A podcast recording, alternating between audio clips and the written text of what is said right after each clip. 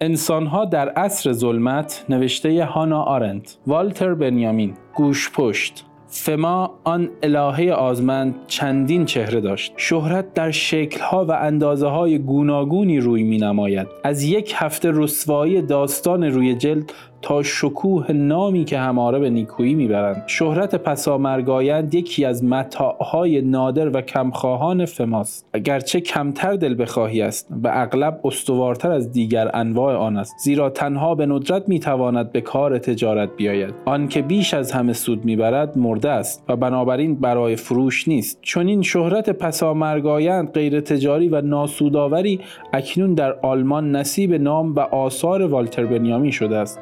نویسنده یهودی آلمانی که بیداشتن آوازه طی بیش از ده سال پیش از به قدرت رسیدن هیتلر و مهاجرت خود او به دلیل مقالاتش برای مجله ها و بخش های ادبی روزنامه ها شناخته می‌شد. هنگامی که در نخستین روزهای پاییز 1940 مرگ را برگزید اندک شماری بودند که هنوز نام او را می دانستند. پاییز 1940 برای بسیاری از همتباران و همنسلان او تاریکترین لحظه دوران جنگ بود. سقوط فرانسه، تهدید انگلستان و پیمان همچنان پابرجای هیتلر استالین که حراسآورترین پیامد آن در آن دوره همکاری نزدیک دو نیرومندترین پلیس مخفی در اروپا بود. 15 سال بعد نسخه دو جلدی آثار او در آلمان به چاپ رسید و کمابیش برای او موفقیت نخبه پسندانه آورد که از حلقه کسانی که در زمان حیاتش او را میشناختند بسی فراتر رفت. از آنجا که صرف آوازه نخبه پسندانه هرچه بلند هرگز برای نویسندگان و هنرمندان در کسب درآمد به پای شهرتی نمی‌رسد که شمار انبوهی آن را گواهی دهند آدمی به طور مضاعف وسوسه می شود با سیسرون هماوا شود که چقدر همه چیز متفاوت بود. اگر آنها که در مرگ به پیروزی دست یافتند در زندگی پیروز می شدند شهرت پسامرگایند شگفتتر از آن است که کوری جهان یا فساد محافل ادبی را مسئول آن بدانیم. همچنین نمی‌توان گفت این پاداش تلخ کسانی که از زمانه خود پیشتر بودند چنان که انگار تاریخ زمین مسابقه است که حریفان چنان با سرعت در آن می‌دوند که از افق دید تماشاگر ناپدید می‌شوند. به عکس شهرت پسامرگایند معمولا مسبوق به رسمیت شناخته شدن شخص از سوی همترازان اوست. هنگامی که کافکا در سال 1924 مرد اندک شمار کتاب هایی که در زمان حیات او منتشر شده بودند بیش از حدود دویست نسخه به فروش نرفته بود. ولی دوستان ادبی و برخی خوانندگانی که اتفاقی به قطعه های منصور کوتاه او برخورده بودند تردیدی نداشتند که او یکی از استادان نصر مدرن است. والتر بنیامین چنین اعتباری را زود به دست آورد. نه تنها در میان آنها که نامشان در آن روزگار هنوز ناشناخته بود مانند گرهارد شولم دوست ایام جوانیش و تئودور ویزنگروند آدورنو نخستین و یگان شاگردش که با شولم مسئولیت انتشار آثار و نامه های بنیامین را پس از مرگ او با هم به عهده گرفتند. ارجشناسی بیدرنگ و می توان وسوسه شد و گفت غریزی از جانب هوگو فون هافمنستال بود که جستار بنیامین درباره خیشاوندی های انتخابی گوته را در سال 1924 منتشر کرد و نیز از برتولد برشت که به محض دریافت مرگ بنیامین بر پایه گزارش های رسیده گفته بود این نخستین فقدان واقعی در ادبیات آلمان است که هیتلر سبب شده است. نمی‌توان فهمید که آیا روی هم رفته چیزی به نام نبوغ ارج ننهاده شده وجود دارد یا اینکه چنین چیزی خیال بافی کسانی است که از نبوغ بی بهره‌اند ولی می‌توان به شکل معقولی مطمئن بود که شهرت پسامرگایند نصیب آنان نبوده است. شهرت پدیده اجتماعی است. به تعبیر خردمندانه و پرتکلف سنکا برای شهرت دیدگاه یک نفر کافی نیست. گرچه برای عشق و دوستی بس است. هیچ جامعه ای نمی‌تواند بدون طبقه بندی نوعی ترتیب و تنظیم چیزها و آدمها در طبقه ها و نوعهای معین شده به طور شایسته به زندگی ادامه دهد. ضرورت طبقه بندی کردن شالوده همه تبعیضهای اجتماعی است و تبعیض به رغم تصور کنونی جاری به همان اندازه عنصر سازنده قلمرو اجتماعی است که برابری عنصر سازنده قلمرو سیاسی است. مسئله آن است که در جامعه هر کس باید به پرسش او چیست پاسخ دهد. پرسشی که از او کیست متمایز است. یعنی نقش و وظیفه او چیست؟ روشن است که پاسخ هرگز نمی‌تواند این باشد که من منحصر بفردم نه به سبب تکبر آمیز بودنش که از آن رو که پاسخی بیمعناست. درباره بنیامین مشکل می‌تواند از منظر امروز با دقت بیشتری تشخیص داده شود. هنگامی که آفمنستال جستار بلند نویسنده سرپا ناشناس را درباره گوتخان آن را مطلقا مقایسه ناپذیر توصیف کرد. مشکل آن بود که از نظر ادبی حق با او بود. آن جستار با هیچ کار دیگری در ادبیات آن دوران مقایسه شدنی نبود. بغرنج هرچه بنیامین مینوشت آن بود که همواره به چیزی با خصلتی بی همتا بدل می‌شد. شهرت پسامرگایند به نظر می‌رسد بختی طبقه بندی نشدنی است و معمولا نصیب کسانی می شود که آثارشان نه در نظم موجود جای می‌گیرند نه ژانر تازه‌ای پایه می‌گذارند که مبنایی برای طبقه بندی های آینده شود. کوشش های فراوان برای نوشتن به سبک کافکا که همه به ناکامی های غمانگیزی انجامیده تنها به کار تأکید بر یکه بودن کافکا آمده است و بداعت مطلق کار او که نه ردش در آثار پیشینیان جستنی است نه پیروی از آن برای پسینیان شدنی. این کمترین چیزی است که جامعه می‌تواند با آن کنار بیاید و همواره با اکراه فراوان بر آن مهر تایید خود را بنهد. به عبارت صریحتر امروزه توصیه کردن والتر بنیامین در مقام ناقد ادبی و جستارنویس همان اندازه گمراه کننده است که معرفی کافکا در 1924 در مقام داستان کوتاه نویس و رمان نویس توصیف وافی آثار و شخص بنیامین به مسابه نویسنده چارچوب معمول مبانی ما باید با چندین گزاره منفی بیان شود. مانند آن که او دانشوری بزرگ بود ولی پژوهشگر دانشگاهی نبود. موضوع پژوهش او متنها و تعویل آنها بود. ولی او کارشناس زبانشناسی تاریخ نبود. او شیفته دین بود نه الهیات و رویکرد الهیاتی در تعویل که متن را قدسی می انگارد او نه متعله بود نه علاقه خاصی به کتاب مقدس داشت. بنیامین نویسنده ای مادرزاد بود. ولی بزرگترین آرزویش آن بود که کتابی بنویسد که تنها از گفتاوردها تشکیل شده است. او نخستین آلمانی بود که پروست را به همراه فرانس هسل ترجمه کرد و نیز سن جان پرس را پیش آن او تابلوهای پاریسی بودلر را ترجمه کرده بود. با این حال او مترجم نبود. او کتابهای زیادی را بررسی کرد و جستارهای چندی درباره نویسندگان مرده و زنده نوشت ولی او ناقدی ادبی نبود. بنیامین کتابی درباره باروک آلمانی نوشت و پژوهش گسترده ناتمامی درباره سده 19 پاریس برجا گذاشت. ولی نه تاریخ نگار ادبی بود نه هیچ نوع دیگر. میکوشم نشان دهم که او شاعرانه اندیشید ولی او نه شاعر بود نه فیلسوف. با این همه در لحظاتی نادر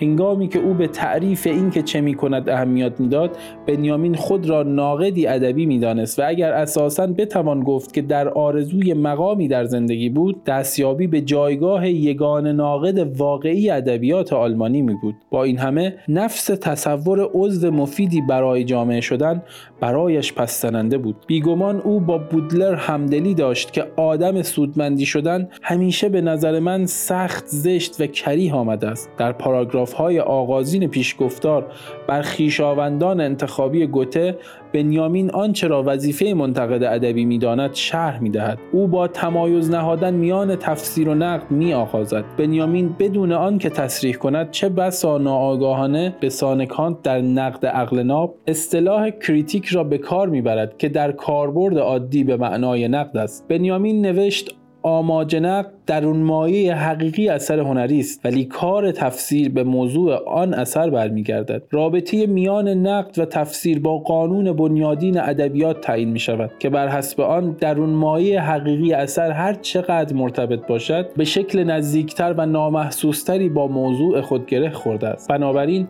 اگر درست آن دست آثار دیر زمانی دوام آورند که حقیقتشان عمیقا در موضوعشان تجسم یافته هرچه بیشتر این آثار در جهان رنگ میبازند نظارگری که زمانی دراز از پی روزگارشان در آنها تأمل میورزد واقعیت های زندگی روزمره را در اثر حتی بسی بیشتر شگفتآور مییابد. این بدان معناست که موضوع و درون مایه حقیقت در دوره اولیه اثر یکی هستند ولی در زندگانی پس از مرگ اثر از یکدیگر جدا می‌شوند. موضوع شگفتانگیزتر می شود در حالی که درون مایه حقیقت پنهان بودن خود را از دست نمی دهد بنابراین به شکل فزاینده ای تعویل امر شگفتآور و امر غریب یعنی موضوع به شرطی برای هر نقد آینده بدل می شود ممکن است کسی او را به خدشناسی تشبیه کند که ورقی پوستی در دست دارد و متن محو شده و رنگ پریده آن با خطوط پررنگتر خط ای که به آن متن ارجا می دهد پوشانده شده است. همان گونه که خدشناس باید از خواندن خط نگاره آغاز کند منتقد نیز باید با تفسیر خود بر متن شروع کند. از دل این فعالیت بیدرنگ معیاری برای داوری انتقادی سر برمیآورد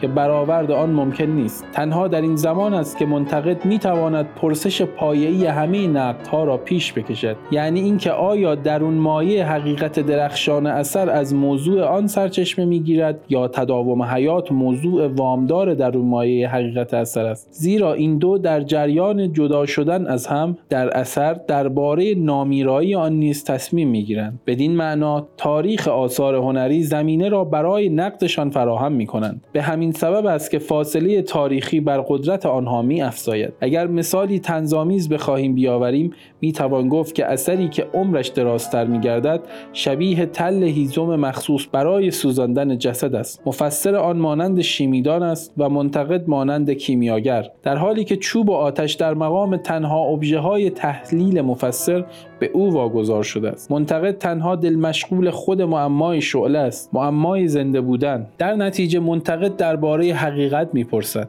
حقیقتی که شعله زنده آن بر کنده های تنومند گذشته را در سوختن و افسوختن است و خاکستر سبک زندگی که بر باد زمان رفته است. منتقد مانند کیمیاگر هنر رازآلود ماهیتگردانی عناصر مفید مثل واقعیت را به طلای پرتلعلو و پردوام حقیقت به کار می‌گیرد یا بیشتر فرایند تاریخی را مشاهده و تعویل می کند که چنین درخشیدن جادویی را پدید آورده است. درباره این چهره هر چه بیندیشیم به دشواری با چیزی انتباق مییابد که در هنگام طبقه بندی نویسنده در مقام منتقد ادبی معمولا به ذهن می با این همه عنصر دیگری نیز هست که از واقعیت صرف طبقه بندی ناپذیری کمتر ابژکتیو است. این عنصر مربوط به زندگی کسانی است که در مرگ به پیروزی رسیدند. این عنصر شومبختی است و این عامل چشمگیر در زندگی بنیامین نمی‌تواند در اینجا نادیده گرفته شود. زیرا او خود که چه بسا هرگز فکر یا رویای شهرت پسامرگایند به ذهن او راه نیافته بود. به صورتی فوقالعاده از آن آگاه بود. بنیامین در آثار و نیز در صحبتهایش درباره گوشپشت کوچک سخن می‌گفت.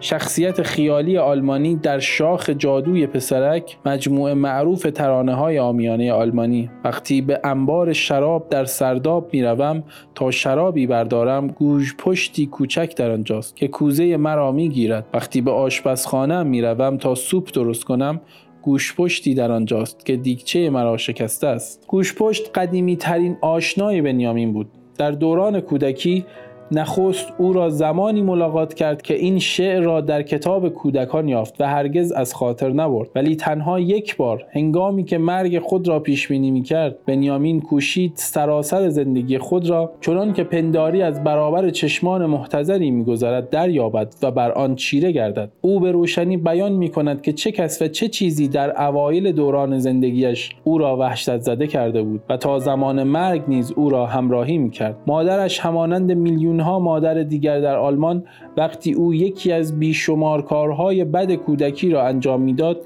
همیشه می‌گفت آقای خرابکار سلام میرساند. کودک البته که می‌دانست معنای همه این خرابکاری های عجیب و غریب چیست مادر به گوش پشت کوچک ارجاع می‌داد که باعث می‌شد اشیا حقه های شیطنت آمیزشان را علیه کودکان به کار بگیرند. این گوش پشت کوچک بود که وقتی افتادی و اون چیز از دستت افتاد و شکست گولت زد. وقتی بچه بزرگ می‌شد چیزی را می‌فهمید که بچه هنوز درک نمی‌کرد. این که او نبود که با نگاه کردن به آن کوچولو او را تحریک کرده بود. گویی او پسر بچه ای بود که می‌خواست یاد بگیرد ترس چیست. بلکه این گوش پشت کوچک بود که به او نگاه کرده و آن خرابکاری یک بدبیاری بود است. زیرا وقتی مرد کوچک به کسی نگاه کند آن کس نه به خودش نه به مرد کوچک محل نمی‌گذارد. با حالتی بهت زده او در مقابل کپه آشغالهای رو هم ریخته می ایستد به یمن چاپ اخیر نامه های او داستانهای زندگی بنیامین اکنون می تواند با خطوط کلی بیشتر ترسیم شود و بسیار وسوسهگر خواهد بود این داستان به شکل توالی چنین کپه های آشغال روی هم ریخته ای روایت شود. مسئله آن است که او به خوبی از کنش و واکنش رازآمیز جایی را که ضعف و نبوغ در آن با یکدیگر تلاقی می کنند آگاه بود. او خود این امر را با استادی تمام در پروست تشخیص داده بود. هنگامی که همدلانه سخنی از ژاک ریور را درباره پروست آورد که البته درباره خود او نیز صادق بود. پروست از همان بی تجربگیش مرد که به دو مجال می‌داد آثارش را بنویسد. او از نادانی مرد زیرا او نمی‌دانست چگونه آتش درست کند یا پنجره را باز کند. او مانند پروست کاملا از تغییر شرایط زندگی خود ناتوان بود. حتی وقتی این شرایط او را در هم می شکست به خوابگردی اشاره می کند که خامدستیش او را مدام به کانون شوربختی رهنمون می شود یا هر جا که حادثه بدشگونی ممکن است در کمین باشد. چنین بود که در زمستان 1939 1940 خطر بمباران باعث شد تا او پاریس را به قصد جای امنی ترک بگوید. البته هیچ بمبی هرگز بر پاریس انداخته نشد. ولی جایی که بنیامین رفت مرکز سربازان بود و چه بسا یکی از معدود جاها در فرانسه بود که در آن هشت ماه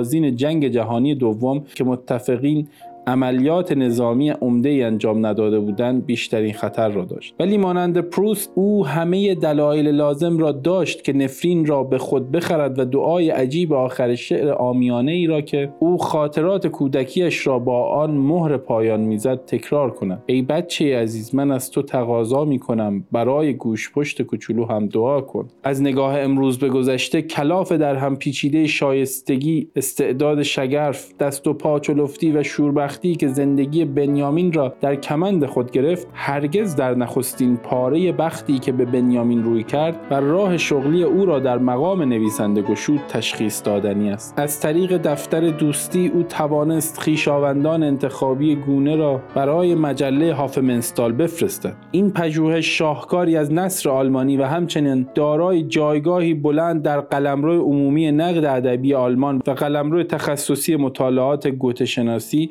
چندین بار رد شده بود. تایید شورمندانه هافمنستال در لحظه ای روی کرد که بنیامین تقریبا از یافتن کسی که آن را بگیرد نومید شده بود. ولی شوربختی سرنوشت سازی رخ داد که هرگز به طور کامل فهمیده نشد و شرایط مشابهی لزوما به اتفاق ربط پیدا کرد. تنها امنیت مادی که این پیشرفت عمومی می توانست با آن بیانجامد نیل به درجه استادی بود. نخستین گامی که باید برای گرفتن شغل دانشگاهی برداشته می‌شد و بنیامین خود را برای آن آماده کرده بود. بی تردید این هنوز درآمدی برای او نداشت. مدرسان مستقل هیچ حقوقی دریافت نمی کردند ولی به احتمال زیاد پدرش تشویق می شد که تا زمانی که به مقام استادی برسد از او حمایت مالی کند. زیرا این در آن زمان سنتی رایج بود. اکنون فهم این نکته دشوار است که او و دوستانش چگونه تردید نکردند در اینکه نیل به درجه استادی تحت نظر استاد دانشگاهی معمولی محکوم به بدفرجامی بود. اگر آقایان درگیر این ماجرا. بعدها اعلام کردند که آنها یک کلمه پژوهش ارائه شده بنیامین به دانشگاه خواستگاه تراژدی آلمانی را نفهمیدند می توان به یقین آنها را باور کرد. آنها چگونه می توانستند نویسنده ای را بفهمند که افتخار بزرگ او آن بود که نوشتن در بخش اعظمش از گفتاوردها تشکیل می شود جنونآمیزترین تکنیک موزاییکی تصورپذیر و مهمترین تاکید را بر شش شعاری میگذاشت که در آغاز پژوهش آمده بود. هیچ کس نمی‌تواند شخص نادرتر و با ارزشتر را دریابد. گویا استادی واقعی شیعی بیمانند را ساخته بود که تنها در نزدیکترین مرکز حراج آن را به فروش بگذارد. نه یهودی ستیزی نه بدخواهی نسبت به فردی خارجی. بنیامین مدرک خود را طی جنگ از سوئیس گرفت و شاگرد کسی نبود نه شکاکیت دانشگاهی معمول به هر چیزی که میان مایگی آن تضمین نشده بود. هیچ کدام در کار نبود. با این همه این همان جایی است که خرابکاری و بخت بد سر می‌رسند. در آلمان آن زمان شیوه دیگری نیز برای دستیابی به شغل دانشگاهی وجود داشت و درست جستار خیشاوندان انتخابی گونشت تنها فرصت بنیامین را برای آن تباه کرد. طبق معمول آثار بنیامین این پژوهش از جدالی الهام گرفته بود و به کتاب فردریش گوندولف درباره گوته حمله می‌کرد. نقد بنیامین برنده بود و بنیامین هنوز می توانست از گوندولف و دیگر اعضای حلقه استفان گورک انتظار بیشتری داشته باشد. گروهی که از جوانی با جهان فکریشان کاملا آشنا بود و توقع داشت فراتر از چارچوب نهاد با او برخورد کنند. بنیامین چه بسا نیاز نداشت که عضو آن حلقه شود تا مدرک دانشگاهی خود را تحت نظر یکی از کسانی بگیرد که در آن زمان تازه کار دانشگاهی را شروع کرده بودند. ولی او تنها کاری را که نباید انجام می‌داد همین تیغ حمله کشیدن به روی برجسته ترین و توانمندترین عضو دانشگاهی حلقه بود. چنان حمله آتشینی که همه ناگزیر می‌دانستند همانطور که او بعدها خود توضیح داد که بیشتر از آن که به دانشگاه ارتباط داشته باشد به بناهای یادبودی ربط داشت که گندولف یا ارنست برترام بنا کرده بودند. بله. این اتفاقی بود که افتاد و این خرابکاری بنیامین یا بدقبالی او بود که این را به همه دنیا گفت پیش از آن که تقاضایش برای استادی در دانشگاه پذیرفته شود. با این همه به یقین نمی‌توان گفت که او آگاهانه احتیاط لازم را به کار نبرد. درست به عکس او آگاه بود که آقای خرابکار سلام میرساند و بیش از هر کسی که من می‌شناسم جانب احتیاط را گرفت. ولی سیستم پیشبینی خطرات احتمالی او از جمله تقدیمی چینی که شلم از آن یاد کرده بود مدام به شکلی عجیب و رازآمیز خطر واقعی را نادیده می گرفت همانطور که او پاریس امن را ترک کرد و به مو جایی خطرناک در آغاز جنگ به خط مقدم جبهه رفت. جستار او درباره گوته دلشوره یک سر زائدی را برایش آورد که مبادا منستال از ملاحظه انتقادی محتادانه او درباره رودولف بورکارد یکی از نویسندگان اصلی فصلنامه سوء برداشت کند. با این حال او تنها به نیمه پر لیوان نگاه کرد. اینکه حمله به ایدئولوژی مکتب گورک در چنین جایی نشر مییابد و در نتیجه نادیده گرفتن آن بسیار دشوار خواهد بود. برای آنها به هیچ روی دشوار نبود چون هیچ کس به اندازه بنیامین منزوی و یک سر تنها نبود. حتی اقتدار هافمنستال حامی جدید همانطور که بنیامین او را در یکی از نخستین لحظه های شکفتن خوشبختی خود لقب می‌دهد نمی‌توانست تغییری در وضع پدید آورد. مکتب گورک قدرتی واقعی داشت و گروه پرنفوذی آن را ترویج می‌کردند که مانند دیگر نهادها فقط بیعت ایدئولوژیک در آن ارتبار داشت. زیرا ایدئولوژی نه مرتبه و کیفیت علمی می‌توانست انسجام گروه را حفظ در نتیجه رأی هافمنستال به دشواری برای کسی اهمیت داشت. به رغم ژست غیر سیاسی بودن مکتب شاگردان گورک همان اندازه با اصول پایه شگردهای ادبی آشنایی کامل داشتند که استادان با ارکان سیاست دانشگاهی یا نویسندگان مزدور و روزنامهگاران با الفبای از هر دست بدهی از همان دست می‌گیری. با این همه بنیامین از خصومتی که نوشته او برانگیخت خبر نداشت. او هرگز نفهمید که چگونه از پس چنین وضعی می‌توان برآمد. آمد. وی هرگز قادر نبود در میان این آدم ها حرکت کند. نه حتی وقتی که دشمنان خارج از محیط شخصی که گاهی از هر سو مثل گرگ سر می‌رسند. بصیرت ها و درون بینی هایی درباره شیوه های این جهان به او عطا می کردند هرگاه هم تلاش می کرد خود را با شرایط وفق دهد و با دیگران همکاری کند به نحوی تا زمین سفتی زیر پای خودش پیدا کند حتما وضع داشت خراب می شد در نیمه دهه 20 میلادی نزدیک بود بنیامین به حزب کمونیست بپیوندد. با این همه پژوهش عمده او درباره گوته از منظر مارکسیسم هرگز چاپ نشد. نه در دایره المعارف روسیه کبیر که قصد انتشارش را در آنجا داشت نه در آلمان امروز. کلاسمان که به بنیامین سفارش نوشتن بررسی اپرای سپولی برشت را برای مجله دیسملونگ داد نوشته را به او بازگرداند زیرا بنیامین 250 فرانک فرانسه حق و تعلیف طلب کرده بود. معادل حدود 10 دلار و او می‌خواست تنها 150 فرانک بدهد. این تفسیر شعر برشت در زمان حیات بنیامین منتشر نشد و سرانجام جدیترین دشواری ها روی کرد. با مهاجرت گردانندگان انستیتوی مطالعات اجتماعی که در اصل بخشی از دانشگاه فرانکفورت بود به آمریکا بنیامین از نظر مالی به این انستیتو وابسته بود. قطب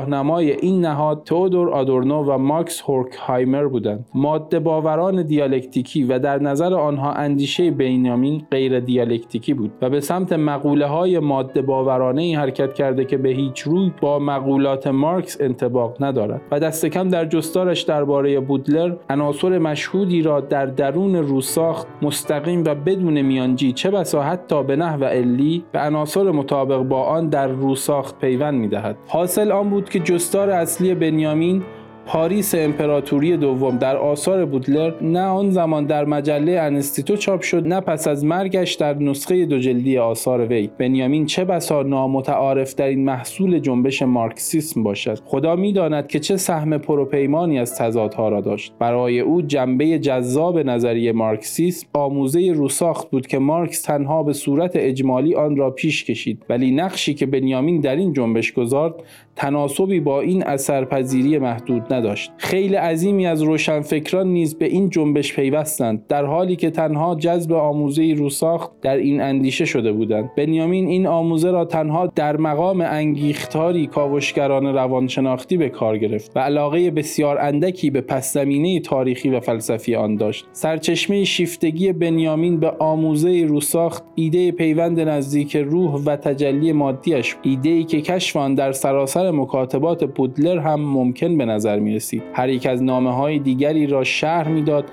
و بر تاریکی های آن نور می پاشید آنقدر که دیگر نیازی به هیچ شرح تفسیری یا تعویلی از بیرون نبود. ذهن بنیامین درگیر یافتن رشته ارتباطی بود که صحنه خیابان برآورد بازار بورس یک فکر شعری با خطی خاص را به هم می پیوندد و تاریخ نگار یا زمانشناس تاریخی را قادر می سازد تا دوره تاریخی مربوط به آنها را تشخیص دهد. هنگامی که تئودور آدورنو از بنیامین به خاطر فرانمایی ساده انگارانه رویدادها خورده گرفت معلوم بود که تیر بنیامین به هدف خورده است. این درست همان کاری بود که بنیامین انجام می‌داد و می‌خواست انجام دهد. تحت تأثیر مستقیم سورالیست این کوششی برای ضبط سیمای تاریخ در پیش پا افتاده ترین بازنمودهای واقعیت و به تعبیر دیگر براده های از آن بود. بنیامین عاشق چیزهای کوچک و حتی خرد بود. شلم از آرزوی او برای نوشتن یکصد سطر در صفحه معمولی دفتر یادداشت و ستایشش از دو دانه گندم در بخش یهودی موزه کلونی یاد کرد که در آن خیشاوندی روحی بر روی دانه ها همه شما یا شمع اسرائیل را نوشته بود. برای او اندازه چیزها در نسبت معکوسی با اهمیتشان قرار داشت. این عشق فارغ از هوس تنها در جهان بینی ریشه داشت که تأثیری سرنوشت ساز بر بنیامین نهاد. از اعتقادات گوته به هستی واقعیت بنیاد پدیده سرنمون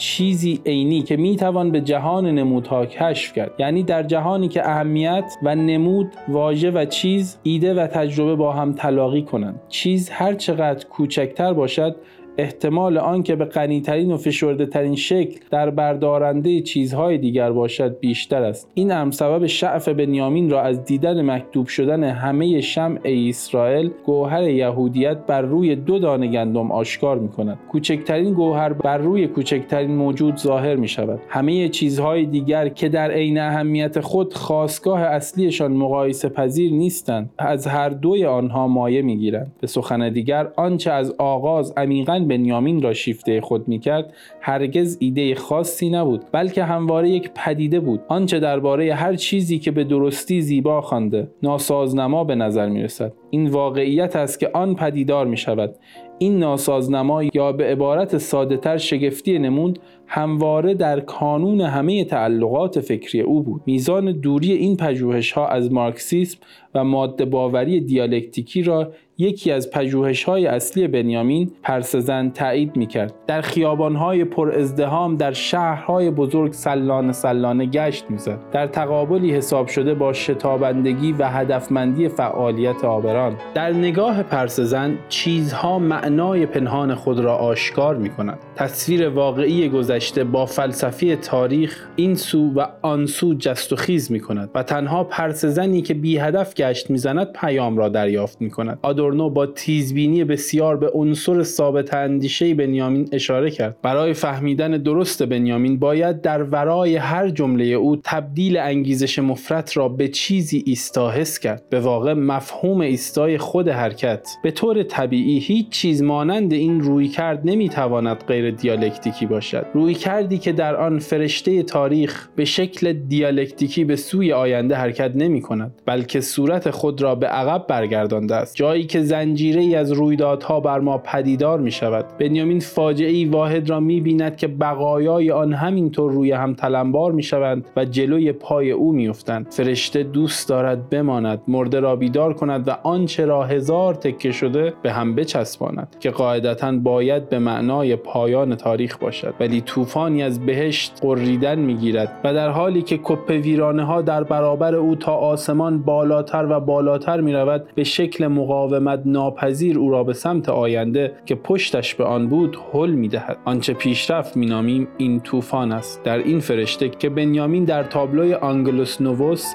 اثر پل کله دید پرسه‌زن مرتبه نهایی درخشیدن خود را تجربه می کند همانطور که از طریق گستوس گشت و گذار بی هدف پرسزن حتی وقتی هجوم می آورند و او را حل می دهند به انبوه پر ازدهام پشت می کند فرشته تاریخ نیست که به چیزی جز پهنه ویرانه های گذشته نمی نگرد با طوفان پیشرفت به سوی آینده پرت می شود تصور اینکه چنین اندیشه هرگز پروای انسجام درک پذیری دیالکتیکی و تبیین شوندگی اقلانی را داشته باشد یک سره بیمعناست. همچنین باید روشن باشد که چنین اندیشه نه قصد دارد نه می‌تواند به گزاره های عموما معتبر و الزام آور برسد. ولی در عوض به جای چنین گزاره هایی همان گونه که آدورنو در ملاحظات انتقادی خود آورد بیان های استعاری می نشیند در دل مشغولی او به واقعیت های عینی به شکل مستقیم اثبات پذیر به رویدادهای یگانه و واقعی که اهمیت آنها پیداست بنیامین چندان به نظریه های یا ایده های علاقه نداشت که نازکترین شکل بیرونی تصور شدنی را بیدرنگ در نظر نمی‌گیرد برای چنین اندیشه بقایت پیچیده ولی در عین حال همچنان واقعگرا رابطه مارکسی میان روساخت و زیرساخت به معنای دقیق کلمه استعاره به نظر می آید. برای نمونه مفهوم انتظایی عقل به ریشه فعل دریافتن شنیدن می رسد. ممکن است تصور شود به این واژه که به روساخت تعلق دارد زیرساختی حسی داده شده است یا به عکس. اینکه مفهومی به استعاره بدل گشته است. به شرط آنکه استعاره در معنای اصلی و غیر تمثیلی انتقال دادن فهمیده شود. استعاره پیوندی برقرار می کند که در بیمیانجیت حسانی آن درک می شود و به هیچ تعویلی نیاز ندارد در حالی که یک تمثیل همواره مسبوق به مفهومی انتظایی است و سپس چیزی را ملموس و مشهود را برای بازنمایی تقریبا آگاهانه ابداع می کند تمثیل باید پیش از آن که معنادار شود قابل توضیح باشد. در معمایی که پیش می کشد راه حلی باید یافته شود. تعویل اغلب پیچیده و دشوار صنایع تمثیلی همواره متاسفانه به یاد ما یکی از راه های معماها را به یاد می آورند حتی وقتی که دیگر بیشتر از بازنمایی تمثیلی اسکلت از مرگ به مهارت نیاز نیست. از زمان هومر استعاره در بردارنده آن عنصر شاعرانه بود که حامل شناخت است. کاربرد آن رابطه همخانی میان چیزهایی برقرار می کند که از نظر فیزیکی در دورترین نقطه هستند. همان گونه که در ایلیاد یورش در داور ترس و اندوه بر دلهای یونانیان همخوان بود با حمله باد از جانب شمال و غرب بر آبهای سیاه. یا وقتی نزدیک شدن حرکت سپاهیان به نبرد صف در صف همخوان است با خیزابهای بلند دریا که در پی باد برخواستند و صف به صف به سمت ساحل پیش می آیند و رعداسا به روی زمین ساحل می جهند و می غرند. استعاره ها ابزارهایی هستند که یگانگی جهان را به صورتی شاعرانه تحقق می بخشند. درباره بنیامین فهم این نکته بسیار دشوار است که او بدون آن که شاعر باشد شاعرانه می اندیشد و در نتیجه ناگزیر بود استعاره را مهمترین عطیه زبان بیانگارد رسانش زبانی ما را قادر می کند به امر نادیدنی صورتی مادی ببخشیم دژی پرسلابت خدای ماست و در نتیجه برای آن قابل قابلیت تجربه شدن قائل شویم. او نظریه روساخت را آموزه نهایی اندیشه استعاره‌ای در میافت درست به این دلیل که بدون هیاهو و نگهبانی همه میانجی ها او روساخت را یک راست به زیر ساخت به اصطلاح مادی پیوند می‌داد و این برای او به معنای کلیت داده های باحث تجربه شده بود. او آشکارا مفتون همان چیزی شده بود که دیگران به آن برچسب اندیشه مارکسیست توده پسند و غیر دیالکتیکی زده بودند. هستی معنوی بنیامین در شکل و درون مایه وامدار گوته شاعر نه فیلسوف بود. و گرچه فلسفه خوانده بود علائق او تقریبا به طور انحصاری با شاعران و رمان نویسان برانگیخته می‌شد. از این رو پذیرفتنی به نظر می رسد که برای او باید هم سخنی با شاعران آسانتر از نظریه پردازان باید بوده باشد. چه نظریه پردازان دیالکتیکی چه دیگر انواع گوناگون مابعد و طبیعت. تردیدی نیست که دوستی بنیامین با برشت دومین بخت خوب و به شکلی قیاس ناپذیر مهم او در زندگی بود. رفاقتی یگانه از این رو که یک طرف آن بزرگترین شاعر زنده آلمان و طرف دیگر بزرگترین منتقد ادبی زمانه قرار داشت. واقعیتی که هر دو بدان آگاه بودند. این دوستی بیدرنگ پیامدهای نامساعدی بر جای گذاشت. اندک شمار دوستانی را که داشت با او بد کرد. رابطه او را با انیستیتوی مطالعات اجتماعی تیره ساخت. جایی که او همه دلایل کافی برای مطیع بودن در برابر توصیه هایش را داشت و تنها چیزی که باعث شد این به قیمت از دست دادن دوستی با شلم تمام نشود وفاداری مؤمنانه شلم و سخاوت ستایش برانگیز او در همه مسائلی بود که به دوستش مربوط می‌شد. آدورنو و شلم هر دو تأثیر ویرانگر برشت را بر بنیامین در کاربرد غیر دیالکتیکی مقوله های مارکسی و گسست قاطعانه او از هر گونه ما بعد و طبیعت نکوهیدند. مشکل آن بود که بنیامین که معمولا تمایل کامل داشت مصالحه کند گرچه اغلب از نوع غیر ضروریش می‌دانست و باور داشت که دوستیش با برشت نه تنها بر مطیع بودن او که حتی بر دیپلماسی نیز مرزی مطلق می‌گذارد زیرا توافق من با آثار برشت یکی از مهمترین و استراتژیک ترین مسائل در سراسر موضع من است. در برشت او شاعری با توانایی های فکری نادر می‌دید. به رغم همه حرف ها درباره دیالکتیک بنیامین بدین جهت نیز برشت را مهم می‌دانست که برشت در مقام فردی در اردوگاه چپ کمتر از دیگران اندیشمندی دیالکتیکی نبود ولی هوشمندی او به شکلی نامعمول با واقعیت تماس داشت. بنیامین در همراهی فکری با برشت می توانست آنچه را که خود برشت اندیشیدن زمخت نامیده بود بیازماید و بورزد. برشت گفته بود مهمترین چیز آموختن چگونگی اندیشیدن به شکلی زمخت است. زمخت اندیشیدن یعنی اندیشیدن عالی. بنیامین در شرح این نوشت کسان بسیاری هستند که تصورشان از یک دیالکتیکدان عاشق ظرایف است. به عکس اندیشه های زمخت باید بخشی از مجموعه اندیشه دیالکتیکی باشد زیرا آنها چیزی جز ارجاعات نظریه عمل نیستند. اندیشه باید زمخت باشد تا بتواند در عمل به هدف خود دست یابد. آنچه بنیامین را به اندیشیدن زمخت جذب کرد چه بسا نه چندان ارجاع آن به عمل بود که ارجاع آن به واقعیت. برای او این واقعیت خود را یک راست بیشتر در ضرب ها و تعبیرهای زبان هر روزه نشان می‌دهد. او در همین سیاق نوشت ضرب های مدرسه اندیشیدن سمختند و هنر اخص گفتار تعبیری و ضرب المثلی بنیامین را به معنای دقیق کلمه قادر کرد تا نصری چنین یگانه افسونگر و در نزدیکی جادویی با واقعیت بنویسد. همانگونه که کافکا چنین می‌کرد. در آثار کافکا شخصیت های گفتارش همواره به مسابه سرچشمه الهام بازشناختنی و کلیدی که قفل بسیاری چیستان را میگشایند. به هر جای زندگی بنیامین بنگریم گوشپشتی کوچک را در آنجا میابیم بسی پیشتر از آغاز رایش سوم. او حقه های بدجنسانه خود را به کار می‌برد و باعث می‌شد تا ناشرانی که به بنیامین قول داده بودند در ازای خواندن دستنوشته ها یا ویرایش مجله برای آنها حقوقی سالانه بدهند پیش از آنکه شماره اول در بیاید ورشکست می‌شدند. بعدها گوشپشت اجازه داد مجموعه از نامه های درخشان آلمانی او در صورتی بسیار شکیل و همراه تفسیرهای بسیار عالی چاپ شود. با عنوان انسان آلمانی و با این شعار در پیشانی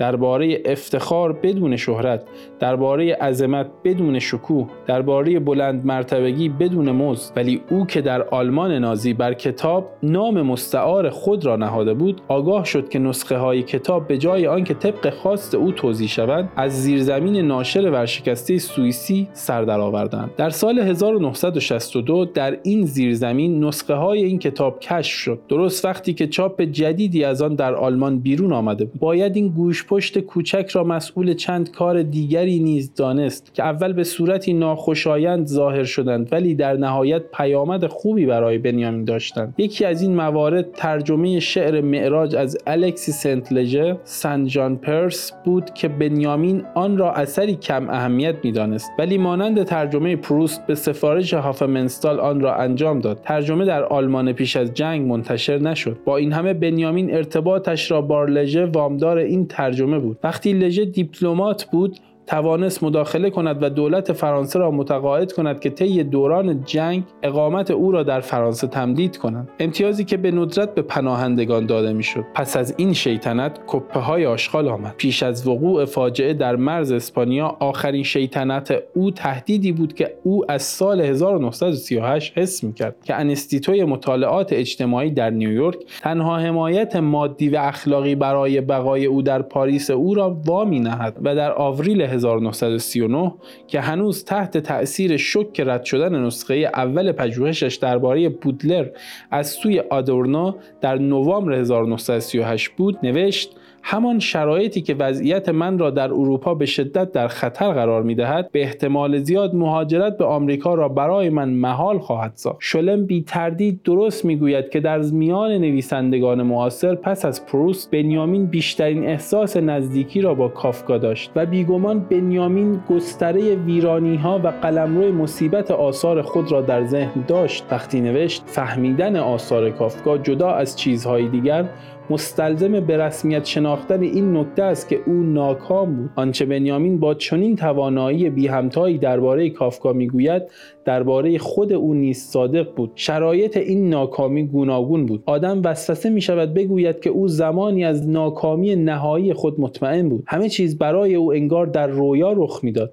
او نیاز نداشت کافکا را بخواند تا مثل کافکا بیاندیشد آتش انداز کشتی تنها داستانی است که او از کافکا خوانده است. او سخن گوته در خیشاوندی های پراکنده گزین درباره امید را نقل کرد که امید به سان ستاره ای که از آسمان فرو میافتاد از سر آنان میگذشت و این جمله که با آن او پژوهش خود را پایان می‌دهد. چنان است که انگار کافکا آن را نوشته است. امید تنها به نومیدان داده شده است. در 26 سپتامبر 1940 والتر بنیامین که قصد مهاجرت به آمریکا را داشت جان خود را در مرز اسپانیا فرانسه گرفت. این امر دلایل چندانی داشت. گشتاپو آپارتمان او را که کتابخانهاش در آن بود در پاریس مصادره کرده بود. او موفق شده بود نیم بیشتر کتابهای مهمش را از آلمان به پاریس ببرد. از آنجا که پیش از پرواز از پاریس به لورد در فرانسه اشغال نشده بسیاری از دست نوشته هایش را از طریق دفتر جورج باتای به کتابخانه ملی پاریس منتقل کرده بود. حق داشت که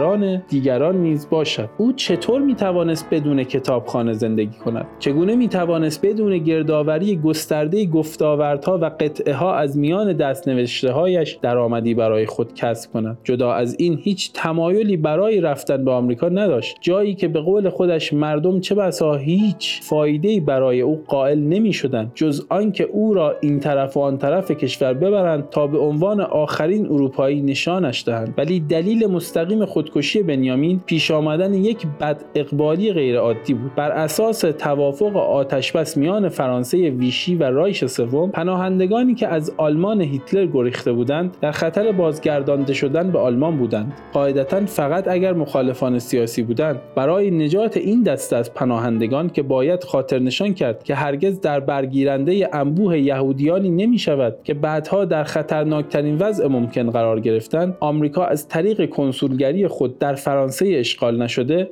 شماری ویزاهای اضطراری توضیح کرد. با کمک تلاش‌های انستیتوی مطالعات اجتماعی در نیویورک بنیامین یکی از نخستین کسانی بود که توانست یکی از این ویزاها را در مارسی بگیرد. همچنین او به سرعت ویزای ترانزیت اسپانیا را نیز گرفت تا بتواند به لیسبون برود و آنجا سوار کشتی شود. با این همه او ویزای خروج از فرانسه را که در آن موقع هنوز الزامی بود نداشت. حکومت فرانسه خیلی دوست داشت. برای خوشایند گشتاپو از دادن ویزای خروج به آلمانی ها از دم خودداری کند. به طور کلی این مشکل خیلی بزرگی نبود. زیرا راه به نسبت کوتاه و نچندان ناهمواری در میان کوه وجود داشت که می‌شد پیاده از آنجا به پورت بور رفت و پلیس مرزی فرانسه بر آنجا نظارتی نداشت. با این همه برای بنیامین که ظاهرا مشکل قلبی داشت حتی راه رفتن در مسیری کوتاه زحمت بسیاری بود و به طور جدی رمق او را می گرفت گروه کوچکی از پناهندگان که به دانها پیوسته بودند تا به شهر مرزی در